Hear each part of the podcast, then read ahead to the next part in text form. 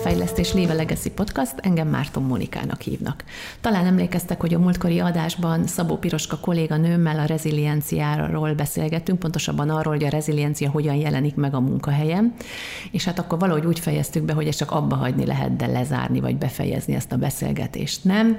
Úgyhogy folytatjuk, sőt emeljük a tétet, és most már nem csak a reziliencia, hanem egyenesen a boldogságról fogunk beszélni. Szerintem ez mindenkinek fontos, valószínűleg minden ember ezt keresi az életében. És hogy nekem az jutott eszembe, Piroska, hogy ez a boldogs, hogy a boldogságnak van-e definíciója, vagy ez valami mm. szubjektív dolog? Mit mondom ma erről a tudomány? Sziasztok!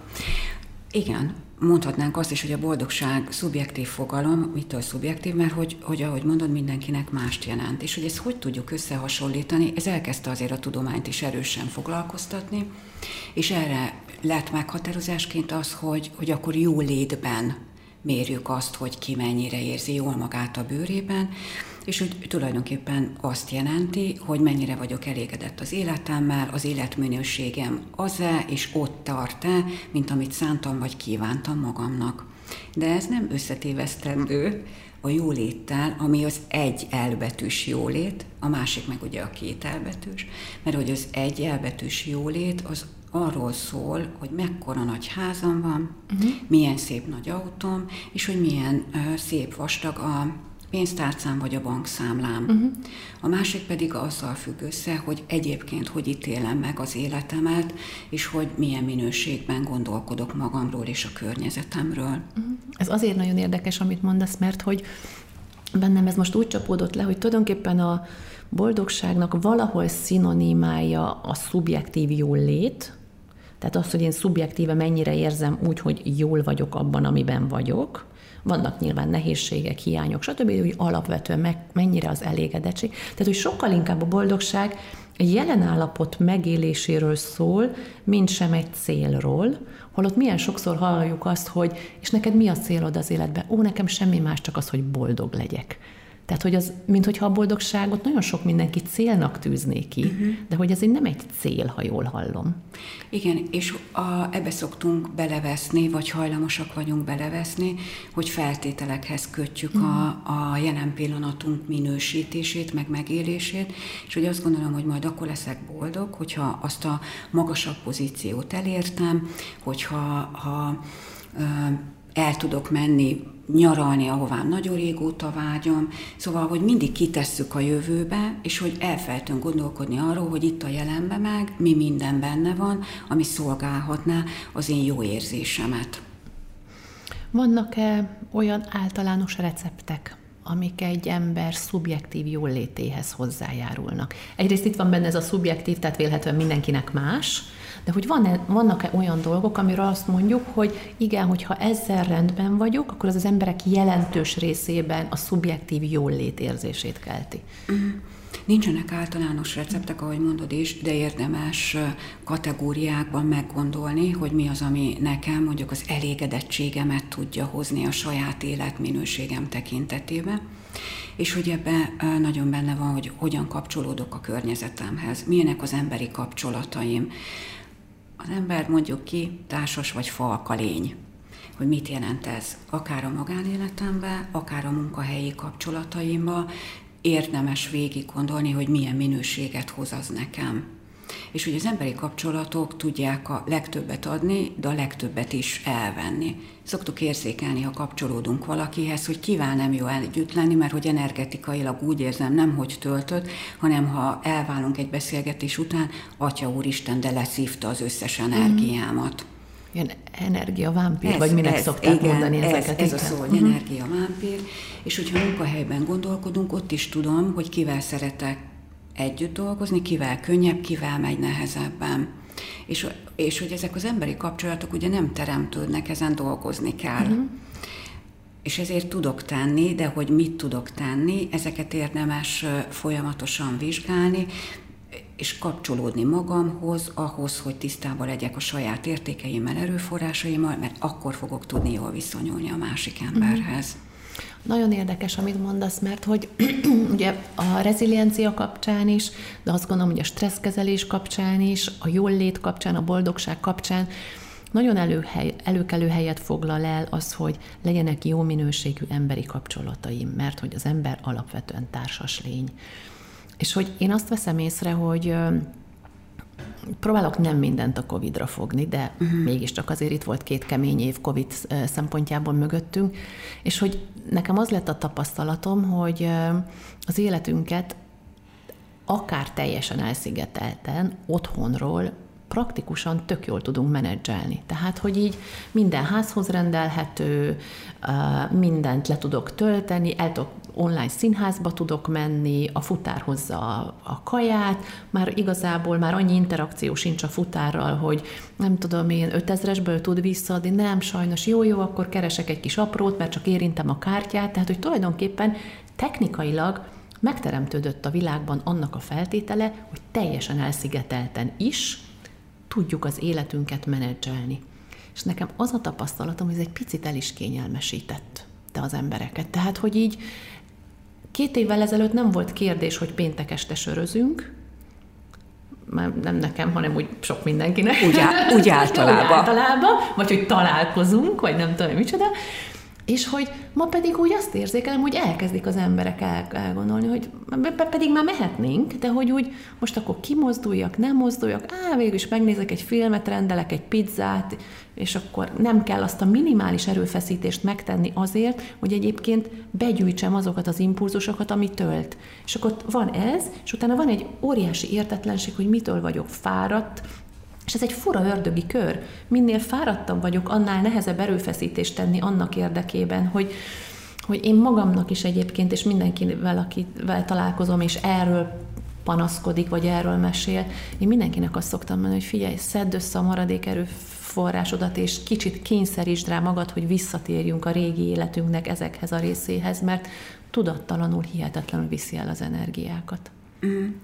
Azt mondod az elején, hogy emeljük a tétet, én most úgy emelem a tétet, hogy ennek a veszélyeire még, még jobban felhívni a figyelmet. Hajlamosak vagyunk azáltal, hogy bezáródtunk, az összes fizikai terünket így összemosni. Uh-huh. Az lett a munkahelyem, az lett az edzőtermem, de egyébként normál körülmények között az a nappalim vagy az a konyhám, és hogy a laptop, nem mindig, laptop pedig mindig kéznél van csinálok valamit, aztán utána x órára megint belefeledkezek a munkába, megint egy kicsit valamit csinálok, és azt veszem észre, hogy Menet eltelt a nap. megeszem a kaját oldalról, egy kis tányérról. Igen, hogy eltelt a nap, és hogy akár 10-12 órákat töltök úgy el munkával, pici megszakításokkal, hogy nincs meg az a természetes életritmusunk, amiben egyébként érzem azt, hogy elkezdődött a nap, befejezem, leteszem, lezárom a feladatokat, és elkezdek egy másfajta tevékenységet, akár az, hogy maga magammal foglalkozok. És nemrégiben voltunk egy felsővezetői tréninget tartani, ahol például a hibrid munkavégzés után azt tapasztalják a vezetők, hogy nagyon nehezen akarnak visszamenni a munkavállalók dolgozni. És hogy ez a munkahelyek számára egy óriás kihívás. És képzeld el, Mónika, hogy, hogy azzal próbálják csalogatni a kollégákat, hogy az otthoni térhez hasonló munkahelyi tereket kezdenek el kialakítani. Mm. És akkor ilyenek, hogy relaxációs szoba, vagy nyugi szoba, akkor ehhez valamilyen típusú függőágy, játszótér, és a játszótérben, amit el se tudtunk volna régen képzelni, hogy megjelenik az Xbox a munkahelyen, oh Szóval, hogy azért, hogy hasonlítson ahhoz, amit egyébként most a Covid alatt az otthon adott, hogy ez megjelenjen a munkahelyi térben is. És azt kezdtem el észrevenni egyébként, hogy innen kín, vagy ebből a munkahelyből kiindulva, és azóta így tudatosan keresem, hogy egyébként miket csinálnak, hogy ilyen, mintha kezdenének bizonyos munkahelyek átalakulni arra, amit a COVID előtt ilyen coworking irodának hívtunk, vagy ilyen munkahely, ilyen, ilyen, ilyen közösségi tér. Mert hogy oda, oda az emberek otthonról talán emlékezt, vagy emlékszel rá, elmentek az emberek, uh-huh. aki mondjuk ilyen freelancer volt, és akkor azt mondta, hogy oké, okay, ne mosódjon össze a munkahelyem a, a, az otthonommal, akkor fogta magát, reggel legyen az az érzés, hogy ő megy dolgozni, elment egy közösségi irodába. És hogy nekem azok a munkahelyek, amelyek most így kezdenek ebbe a az átalakított munkakörnyezetbe eh, lépéseket tenni, picit ezt az érzést hívta föl, hogy mint ez a közösségi tér annak idején, vagy ezek a coworking irodák.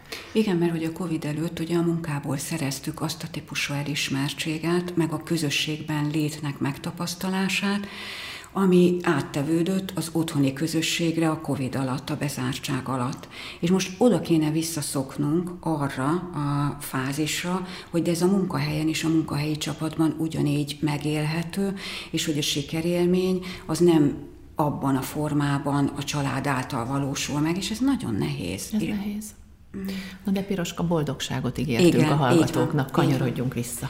A boldogsághoz a, hozzátartozik az, hogy tudjuk kezelni a stresszünket. Uh-huh. És ennek vannak egyéni technikái, és vannak csoportos formái.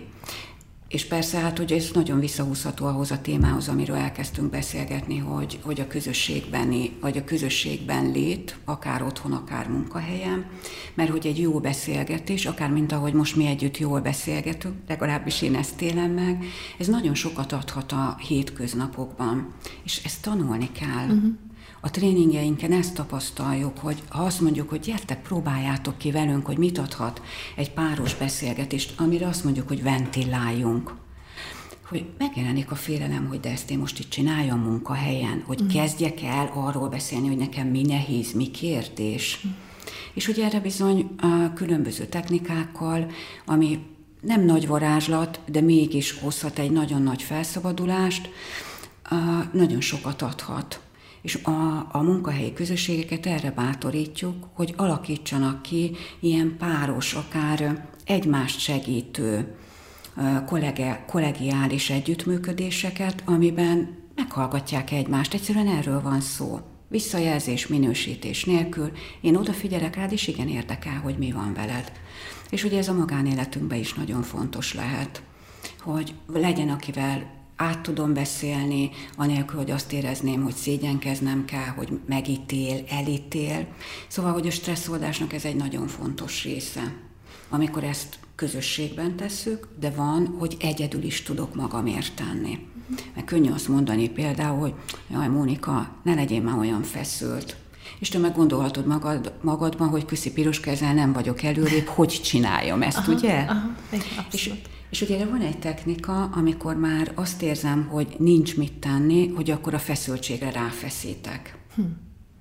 Hogy ez, ez lehet, hogy furán hangzik, de hogy ez automatikusan hozza magával például az elernyedést. Tehát amikor azt mondod, hogy ráfeszítek, akkor azt konkrétan úgy képzeljem el, hogy megfeszítem a kezem, a, az izmaimat, és szorítom, szorítom, szorítom, mert hogy a, nem tudom, talán a fizika, fizika. Tör, a fizika törvényei szerint az erős feszítést mindig ernyedés követ. Pontosan erről van szó. Ezt megértettem. Pontosan erről van szó, és hogy ezt a légzésünkkel nagyon jól tudjuk kiegészíteni, hogy akkor, amikor elkezdek befeszülni és megfeszíteni mindenemet, ez egyébként eredeti feszült állapotomba, picit bent tartom a légvételemet, és amikor elernyedek, akkor kifújok mindent, és ezzel együtt a nehézségeimet is. És ezt két-háromszor megismétlem, ezt munkahelyen még uh-huh. akár a WC-be is tök jól meg lehet uh-huh. csinálni. Uh-huh. És ez automatikusan hozni fogja magával azt, hogy fizikailag, ahonnan egyébként jön a stressz, elkezdek oldódni. És a szerveim nagyon hálásak lesznek érte, mert hogy ami befeszült, és ami szorítja a melkasomat, vagy azt érzem, hogy gombóc van a gyomromba, vagy a torkomba, az egyszer csak elkezd tudni áramlani. Hmm. Hát figyú Piroska, ahogy Mici Mackó mondta, minden jónak vége van egyszer, ennek a beszélgetésnek is most már a vége felé járunk, de tudom, hogy te írtál erről egy blogposztot is, talán azzal a címmel, hogy a boldogság tíz parancsolata. Igen. Ugye jól tudom, ezt a Legacy blog oldalán vagy blogjai között megtalálhatjátok, szóval ha valaki még szeretne ebben a témában további jó ötleteket, gondolatokat gyűjteni, akkor ezt ebből a blogpostból elérheti és megteheti. És hát arra meg szívesen reflektálok, hogy ez inkább töltötte, vagy inkább stresszes, hogy engem kifejezetten töltött ez a beszélgetés, úgyhogy köszönöm szépen. Én is köszönöm szépen, sziasztok! Sziasztok!